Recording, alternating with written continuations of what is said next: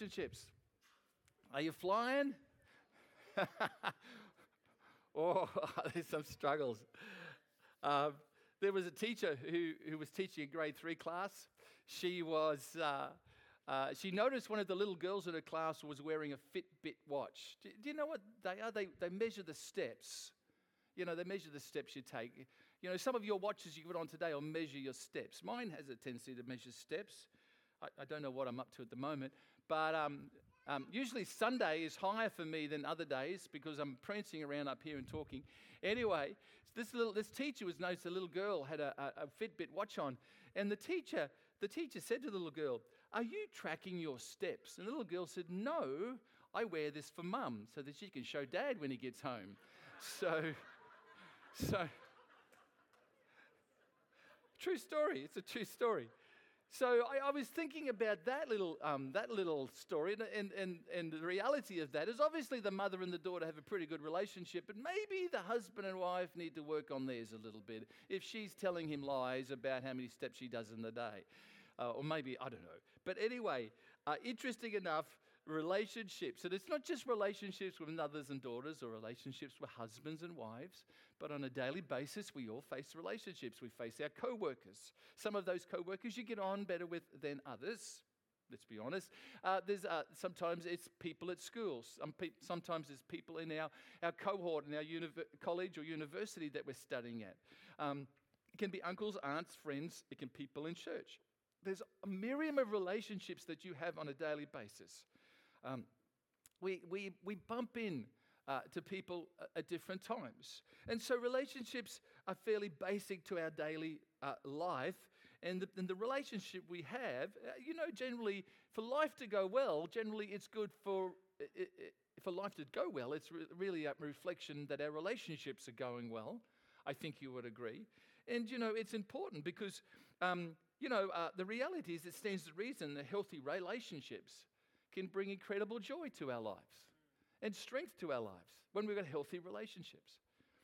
And, and, and the, re, uh, uh, the, the, the, reality is that God actually, in the very first chapter of the very first book in the Bible, Genesis chapter 1, He established uh, relationships because He said, He said, let us, talking about Jesus and the Holy Spirit, who, who he had relationship with, incredibly great relationship with. He said, Let us make man in our own image. But he did, didn't say man as in that's generic. It's not just male, it was male and female. Because he goes on to say there, um, let's make male and female in our own image. And so, you know, the best, ref- think of this the best reflection of God's image and character and nature is seen not in an isolated person, but a person who's in relationship with someone else. Because that's how God created us to have relationship. Because He thought, I'm having such a good time in heaven here with Jesus, the Holy Spirit. I want them to have that as well and experience that joy I have of great relationship. And so, thus, the best reflection is when our relationships go well in life, it's a great reflection of what God intended. It's a great reflection of God's community kind of nature that He wanted us to experience. So, um, as much as relationships can bring great joy, it would be silly of me to think that every relationship we've ever had in life is just bringing us great strength and joy in our lives. Because there's times when relationships can be the very pain of our life. They can hurt, they can be disruptive, they can be, uh, they don't bring, they bring incredible um, struggle into our lives sometimes. And when the very people that we want to have relationship, it just doesn't happen well. And, and so I've noticed that when that happens, when relationships are strained, that the go to thought that we can all have is it's the other person who has the problem. And we never maybe consider initially, the initial response. It's not always but the initial response can be that. Uh, maybe as time goes on, we realize, oh, maybe I got a part to play. But we, we initially say, well, they've got the problem, you know. And, uh, you know, have you ever sat around a, a, a, um, maybe a table, a committee, and uh, I don't know whether it was sporting, whatever. I was talking to someone this week, it reminded me. And uh, when something goes wrong, everybody points the finger at everybody else. When really we just need to relax for a moment and say, hey, what part do I play in this? And so we see that they can be a great joy or they can be a great pain. And they, so we tend to assign to other people the responsibility of our relationships when we need to take responsibility for our relationships. Jesus actually said, you know, something pretty significant. He said, you know, how come you look at other people and you see the speck in their eye, but then when it comes to looking at yourself, you don't realize you've got a log in your own eye? And what he was saying is he's saying, when it comes to looking at other people, you got 20 20 vision. You, you, you think you can see really clearly their problems. But when you look at yourself, you seem to go blind because you never see your problem. And uh, as a challenge to me, certainly. Thankfully, Jesus didn't leave us helpless. He sent a helper. He's called the Holy Spirit.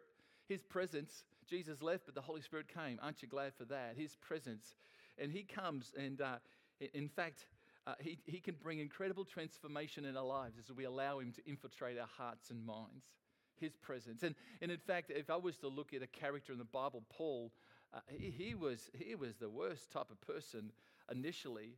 Um, I mean, talk about how to lose friends and hurt people. This was a man called, he was into his personal, uh, personal um, I suppose, mission in life was to either imprison people and, if necessary, kill people who didn't believe like him.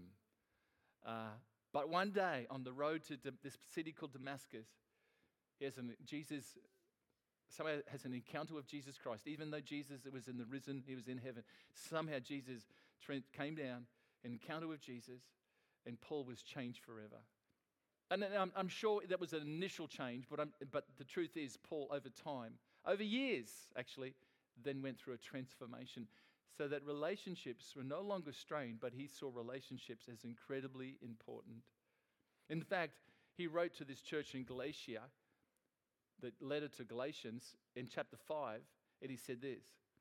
He said, There's nine attributes, nine virtues, he said, that would be incredibly important for you to have in your relationships. Now, he didn't say it like I've just said it, but he just said the fruit of the Spirit. He says, But the fruit of the Spirit is love, joy, come on, peace. Yeah, yeah, yeah, patience. Uh, well, don't, don't go ahead of me. Where am I up to? Even I've got to remember that. Kindness, goodness, faithfulness, gentleness, and self control. I know them, I just haven't known them in order. So, so a couple of weeks ago, uh, we spoke about two of those love, and we mentioned love and how that love is the foundation of all the other virtues because if the Bible says in, in Corinthians, if you don't have love, you have nothing. Okay? So, love is important in the relationship. And uh, that kind of love the Bible's talking about was self uh, giving, not self serving. And then we talked about joy, and we mentioned joy and how joy is not simple happiness or good vibes. You know, if everything's going well, I'm excited. Uh, that kind of joy is not real joy because it's based on circumstantial situations happening each day. If my day is going well, I'm happy. If it's not going well, I'm not happy, and I want everybody else to be not happy as well. I'm sure that's not your case. But you know, some people, you, you know, they seem they're grumpy. You know, I woke up a bit grumpy this morning. Yeah. Um, uh, she did stop being grumpy after a while, but uh, she's not here. Michelle is never grumpy. Michelle's never grumpy. I don't really, you know, and, and, so the joy, we spoke of joy, but, you know, joy, I love Mother Teresa. She said, joy is a net where which you can catch other people's hearts. That's a great thought. I mean, she should know. She, she loved people to a dying day. She literally rescued and saw the salvation of hundreds and hundreds and hundreds of people as she cared for them. So she was saying that joy is a real virtue that, that, that help you relate to other people. So let's go on. The third uh, virtue or the third f- fruit of the Spirit, it, um, Paul mentions to the church in Galatia, is love, joy, peace, peace peace. A man on his retirement um, purchased a house situated near a high school. Near a high school. And, and, uh, and for a couple of weeks, he had peace and quiet. But then the high school term started, and he noticed one morning, particularly within the first week of school, that three boys were going down his street. And, and it was in the days when, this is a true story, in the days of when um, garbage um, cans were just literally that garbage cans, they weren't bins they were metal, metal garbage cans, and they were going along with a stick and hitting each can as they went along the street. And, and so on that particular day, every time he'd hear these boys n- knocking the garbage cans, he got a little bit tired of it. And so one day he went out to the boys and he spoke to them. He said, Hey, g'day, guys, how yous going? And they said, Good, thank you. And he said, You know what? I used to do exactly that when I was younger. I used to hit the cans with a stick as I went to school. They said, Oh, yeah. He says, I tell you what, would you, would you continue to do that if I give you a dollar each every time you do it? Not, not a dollar for each can, just a dollar each. And they said, You're on, we'll do it. And so every morning they do it. And then about three days later, he came out, he met them again, and he says, Oh, guys, you wouldn't believe it. I had some bills this week that I didn't kind of account for, and, I, and my income is not as great as it could be. And so, uh, can I reduce it to 50 cents a can? They were not impressed. 50 cents a can. 50. They said, okay, we'll do it for 50 cents a can. He says, thank you, thank you, thank you. Three days later, he comes out to the boys again. He says, guys, I, you wouldn't believe it. I, I, had the bills last week. I have these bills again this week, and I didn't account for them, and I'm going to have to reduce it to 25 cents each for hitting the cans. This is what they said. They said this that's it. If you think we're going to waste our time banging these bins for 25 cents, you would be a fool. No way that's going to happen. We quit. And the man lived in peace for the rest of his days on that street. Because all the boys said, Don't go near him. You can't, if you bang those cans, you only get 25 cents. You know, peace for many of us can mean exactly that, just peace and quiet. And that's a, uh, that's a reasonable um, definition of peace, just peace and quiet. No loud music, no, no traffic. You know, some of us move to, uh, you know, to housing blocks that have got acres instead of just meters, and so we can just not hear all the noises. But if that was just the simple definition of peace, you know, the truth is you can have that and still not have peace. Because peace, if we were to look at what the biblical meaning of peace is, basically, I've just tried to try to uh, drill it down. Uh, it, it's a confidence. Peace is a confidence and a rest in the wisdom and the control of God, rather than your wisdom and you trying to control things. It's a confident peace in trusting in Him, in His wisdom and His control. You know, when things don't go well, oh God, I, I ultimately I'm just going to trust you. I'm not going to allow anxiety or worry to rip at my heart. I'm just going to trust you. Because the Bible says it's God's peace, not ours. I've found that the peace that I try to generate sometimes is far from peace. But when His presence and His, I know His peace, it's amazing how you can stand up in the midst of whatever's happening at the time and have a peace. You can have serenity, you can have no noise, but you can still have no peace inside. So, when I allow the peace of God to infiltrate our hearts, it changes the temperature of how I react to other people around me. Because you think about it, the peace that God gives, I'm able to start my dealings with you, not from a place of anxiety or worry or internal conflict, but instead I start my dealings with you from a soul that rests, uh, that has rest and calm. It's so much better how we deal with people when we just have rest and calm.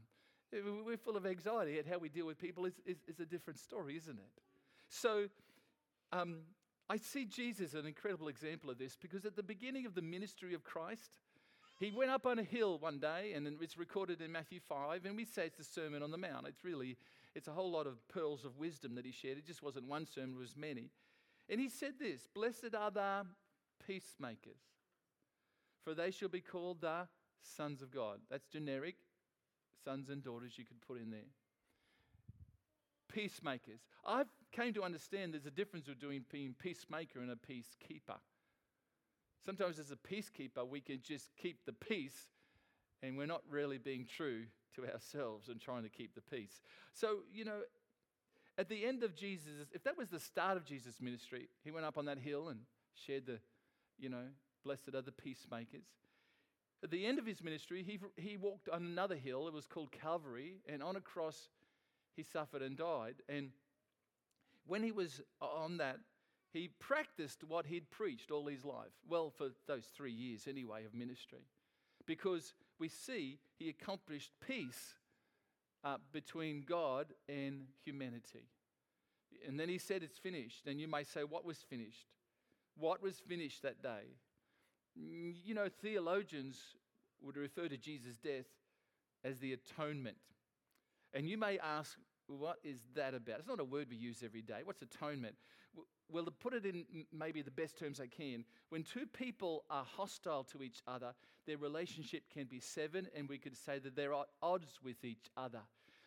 Well, the Bible says that our human nature, our sinful, fallen nature, was at odds with God. God was perfect, we were imperfect. Um, even though God is caring and merciful and gracious towards us, we can think that we know better than God and we decide that we can live without God and we turn our back on Him and we say, and, and so there's a hostility between us and God in a sense.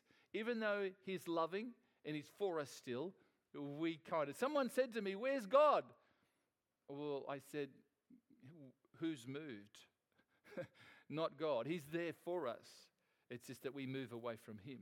And so when we put our faith in Jesus Christ, we don't have to be at odds with God. We can now be at one with God. In actual fact, the word, that's where we get the word atonement from because it means at one mint.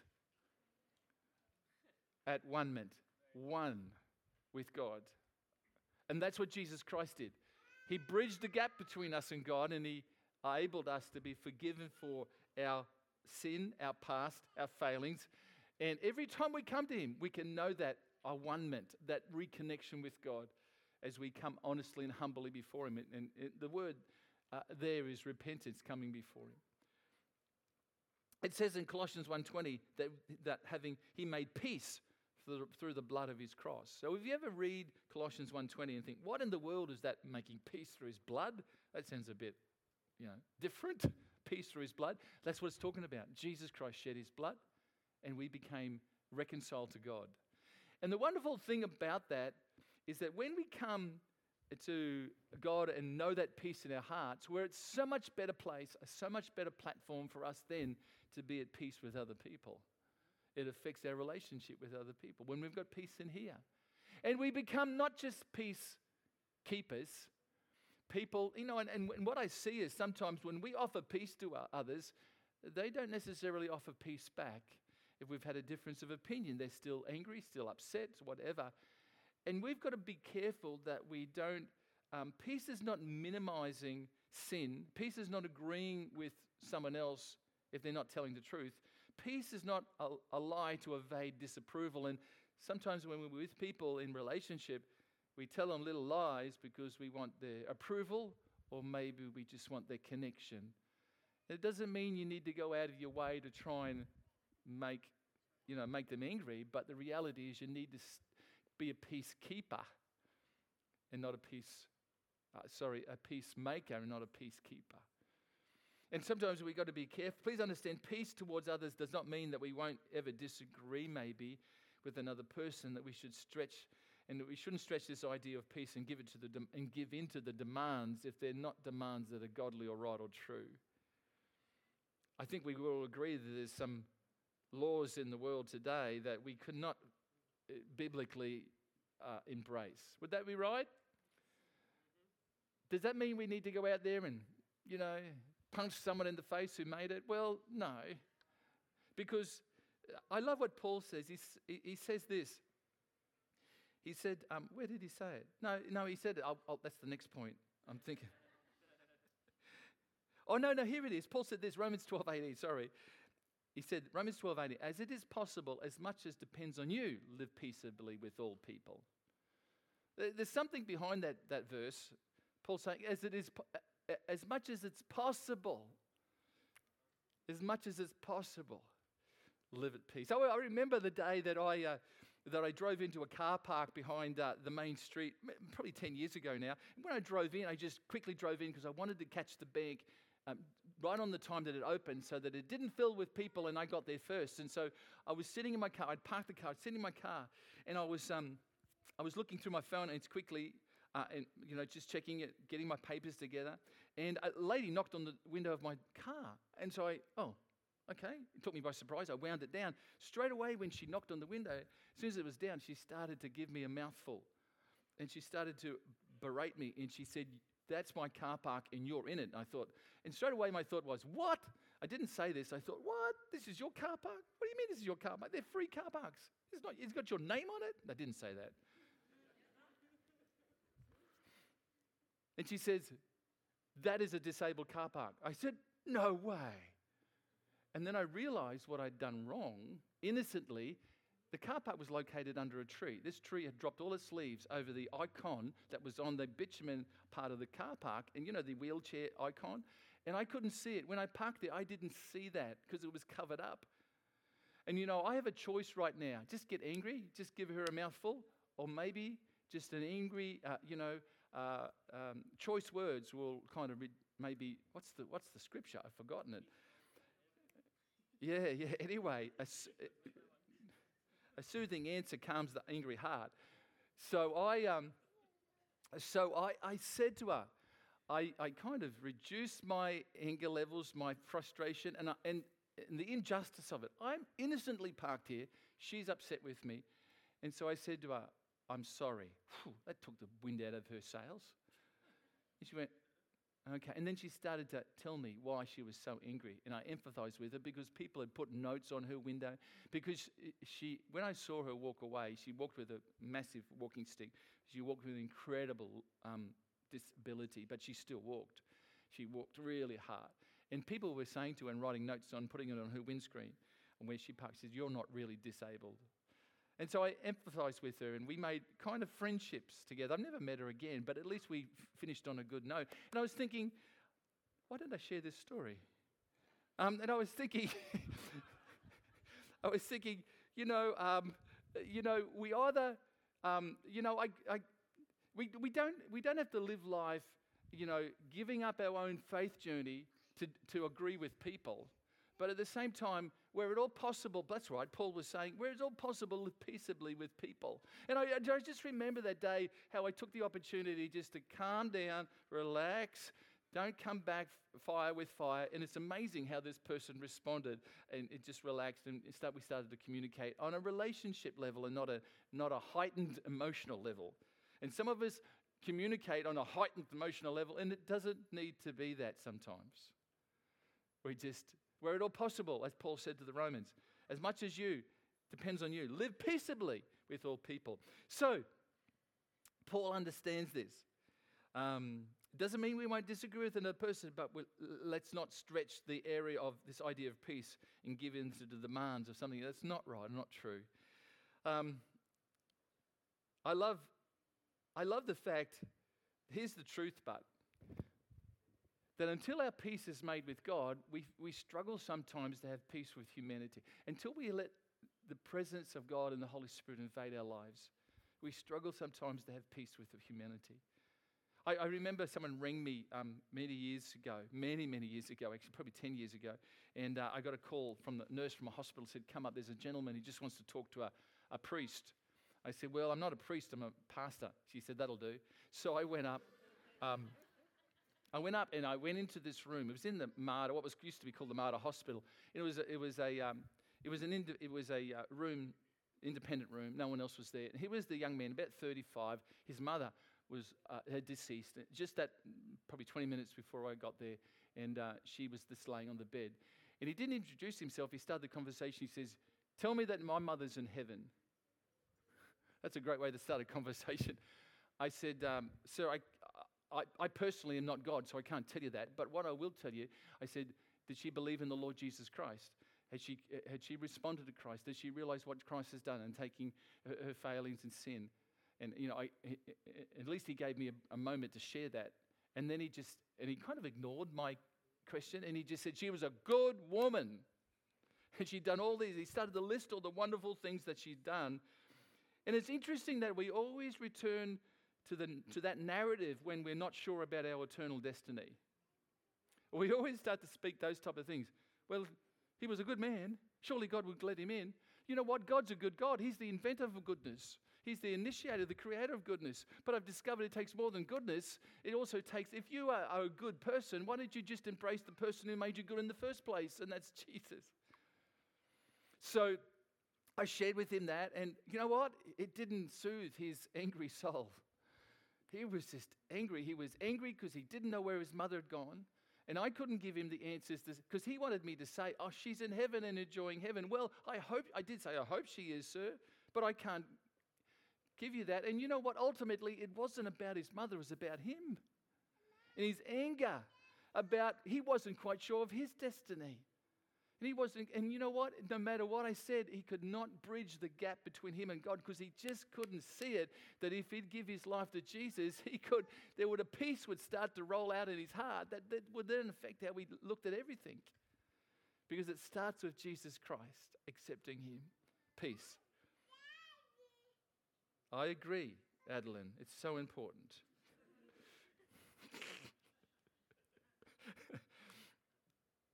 no, sorry, Steve. Please. Um, peace is a desire to achieve in my relationships with you and with other people out of what Christ has achieved in my relationships with God. And when we understand that whole principle of reconciling our differences and what's, you know, with God, that's how exactly He wants us to do with each other. So we don't live in, in, um, in this terrible peril of always been angry with someone, always upset. And whenever we see them, we have to cross the other side of the street. No, to live at peace and to forgive and to be forgiven. It's a powerful thing for relationships. Can we go on? Someone say yes. Patience. Who needs more patience? Just me and three other honest people. Every relationship requires patience, folks. Even the best relationship, even the most super wonderful, exciting relationship you have, there's always elements you'll see that patience will be an incredible virtue in that relationship. Patience. And when we think of patience, we can assume it's like peace. But there's a difference. Patience is the ability to face trouble without blowing up or hitting out. Because patience, you see, patience always involves the presence of some type of opposition or struggle that you have to go through. I used to watch my dad when I was growing up because my mum grew up in an era when, when, when she didn't want to drive. She didn't want to learn to drive. Did anybody have a mum who didn't need to drive? I, I had a mum who didn't want to drive, and there was those days when women didn't necessarily drive, and she wasn't interested in it. So my dad would drive her for their whole marriage of 55 years of so marriage. He drove her everywhere. I thought he's an incredible patient man. He'd take her to the shops, and he got to the point where I noticed he would say, "It's okay, honey. You go to the shopping, and I'll just sit here and relax." And he'd sit in the car and relax. It was an hour and a half later. She'd wander back out, and he would still have a smile on his face. I thought that's a good marriage. I've got to have that. That man is patient. And he was. he would drive her everywhere. In actual fact, I think it was the making of their relationship because when they drive, because it wasn't two cars in the family, not a problem if you got two cars. I've had two cars, I've got one at the moment, but you know what? You get to talk. It's good, isn't it? Anyway, side point that was for free. Basically, patience, patience is being long tempered rather than the other thing, short tempered. I'm so glad that we have a God that deals with us and he's, he's long tempered, not short tempered. Because if God was short tempered, he'd have road rage, I'm sure. If God was short tempered, he'd be upset because his restaurant meal didn't come on time or his fish and chips were cold when they finally got to him. He'd be, if God was short tempered, he, when he couldn't find his car keys, he'd hit the wall with the fist. Ever done that? So but there is a psalm, 103, verse 8. It says, The Lord is compassionate and gracious, slow to anger, and abounding in love. Hallelujah. I need that slow to anger, abounding love in my life. He's incredibly gracious, compassionate, slow to anger. We all have an opportunity to be angry and frustrated in every day, and we just need his patience. There was a gentleman, he was pushing his trolley through the supermarket, true story and uh, with a baby that's screaming. Ever been in a supermarket with a screaming baby? Sometimes we can be really quick to go, I wish you'd shut that baby up. But you know, there might be other circumstances why that baby's screaming. So you just need to be considerate, I suppose.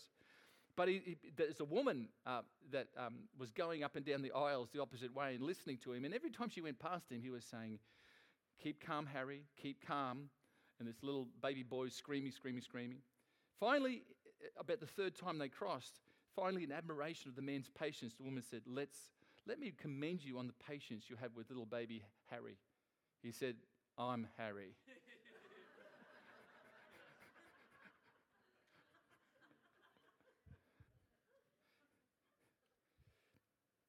the Holy Spirit is so ready to impart through his presence just patience in our lives. But we've sometimes just got to speak it out. Again, sometimes at the start of my day, I say, Holy Spirit, just remind me if I'm about to get upset or impatient or angry about something. Just tap me on the shoulder, stop me so that I just breathe and realize it's not worth it. It's not worth it. And you know what? I found that he does it. he'll, he'll say, Come on, don't allow this to get to you. Jesus was an incredible example. He was an incredible example. And the reason he was an example was that he had so much patience for people. And sometimes when we go through our problems and we cop our insults and bitterness and anger aimed at us, and we can sometimes come back with um, anger and bitterness and all those type of things, we just need to consider the patience that Jesus had with us. I mean, he hung on a cross for us. He was beaten, he was whipped, he was, he was flogged, and eventually died. And you know, the reality of it was, is that uh, at the end of it, he was patient. He said, I, for, you know, I forgive you. I've done it for you. And I'm so thankful. And then I, you know, sometimes I just remind myself of the patience and the love that Jesus showed me and how I need to reciprocate that in my relationships with other people.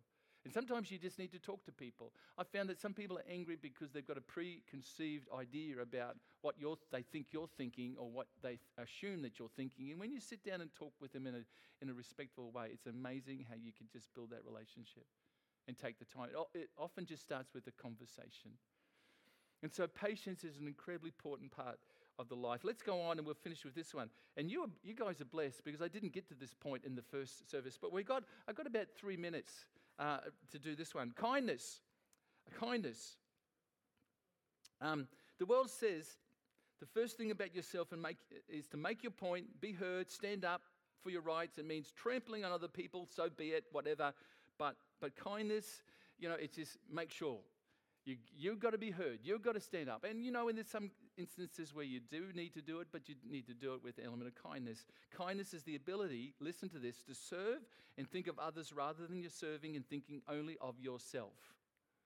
Okay? When Jesus was crucified, as the team come up, he was crucified. There was not one cross that, that, that day of Calvary, there was three crosses.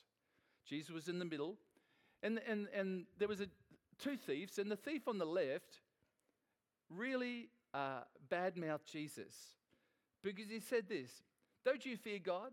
Uh, sorry, he didn't say that. He says, That's the other one.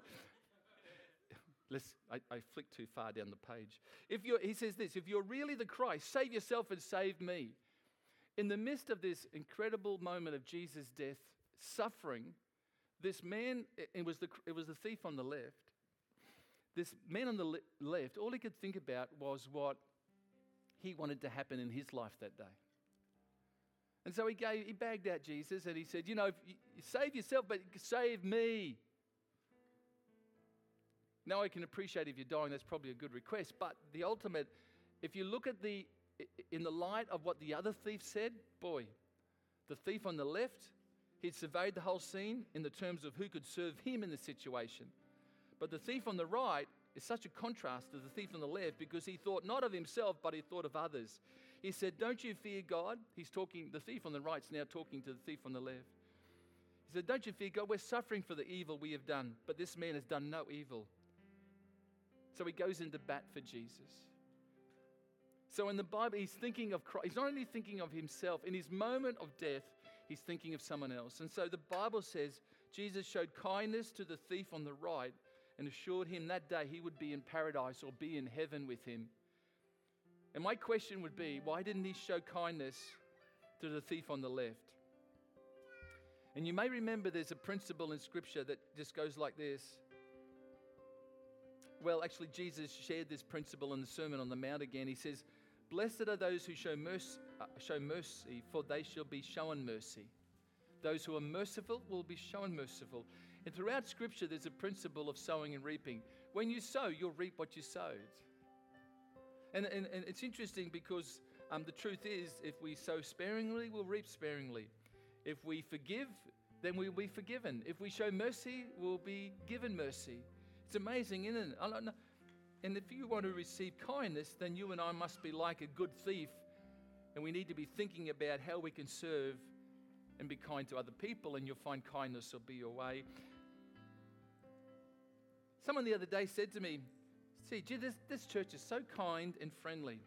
And I said to them, Do you know why this church is so kind and friendly? And they say, No, why is this church so kind and friendly? Because you're kind and friendly. Thank you, Steve.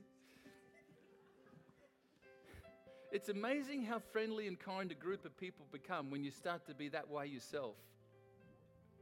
Hint, hint.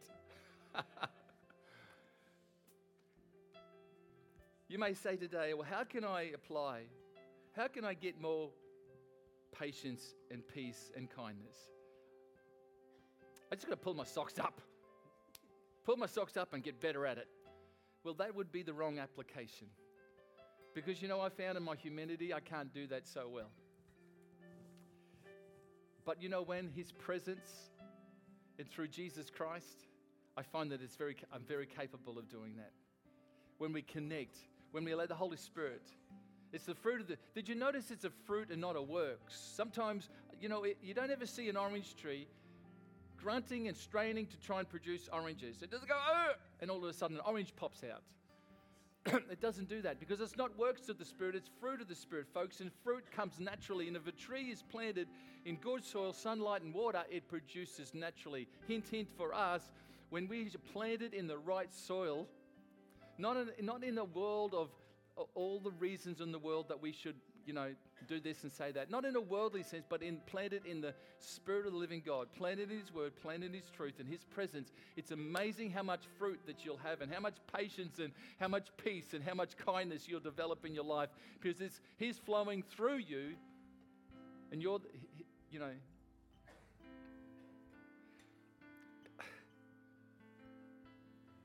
it's Jesus that we, when we have Christ in our life, we become the best version of ourselves. The best version. Otherwise, I think I'd be a pretty miserable person. I wouldn't be, I wouldn't be as nice. And, and, when, and then when sometimes I, I, I kind of neglect God, I'm not as nice. And I think, come on, what do I need to come back to? I just need to come back to that relationship with Jesus. And that's why it's so powerful sometimes you just have that daily devotion, that daily moment of worship and daily admiration of Him, and you allow His presence in your life. And in church, it's more than just a Sunday thing. We just need to have Him every day. He's going to be there tomorrow morning when you get up, and you could just, He could, you can welcome Him into your life again tomorrow morning. He's there, His presence. So the application of this message is not just pull your socks up, get better at being patient get better at just being, you know, kind and get better at having peace. You just got to get better at it. No, you just need to get better at letting Jesus into your life through the Holy Spirit. Can we stand today? And we close.